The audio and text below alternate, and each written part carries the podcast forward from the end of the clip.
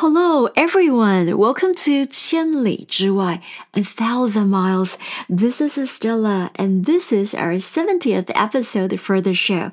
千里之外 was originally a quote from Mencius, describing an arrogant person who didn't want anyone to approach him even from a thousand miles away.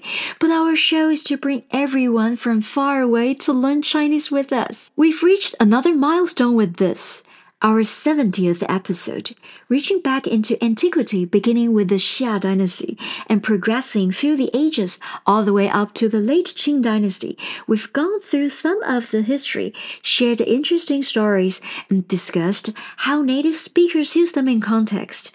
In this 10 episode series, we have looked specifically focused on idioms that contain the numbers from 1 to 10. Today, we end the series with the number number 10 and 十里洋场, which means that a place is full of people and that business is thriving. Today marks an end to this particular series, and as such, we're catapulting forward to the late Qing dynasty for our idiom 十里洋场. In the previous episodes, we talked about how the Qing dynasty was rotten and was plagued by opium and the foreign influences. Thus, many novels were created that took a sarcastic tone, which ridiculed society and the weak Qing government. The story goes that Western traders had long sought a variety of Chinese products, such as furniture, silk, and tea. But the problem was that there wasn't much demand for Western goods in Chinese markets.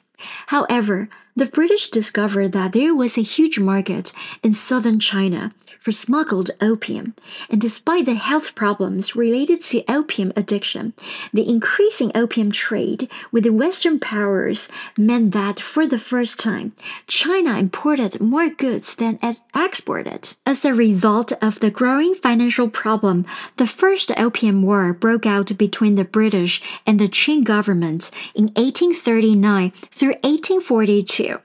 As the victor, Great Britain was in a position to make a large number of demands from the weakened Qing government which were laid out in the Anglo Chinese Treaty of Nanjing. The Qing government had no options and so readily agreed in an effort to keep all foreigners on the same footing.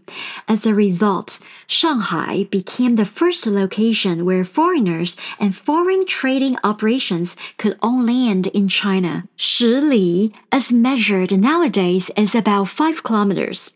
One of the ways for referring to foreigners at that time was Yang and Chang means a place or location used for a specific purpose. So altogether, 十里洋场 meant that Shanghai was very cosmopolitan.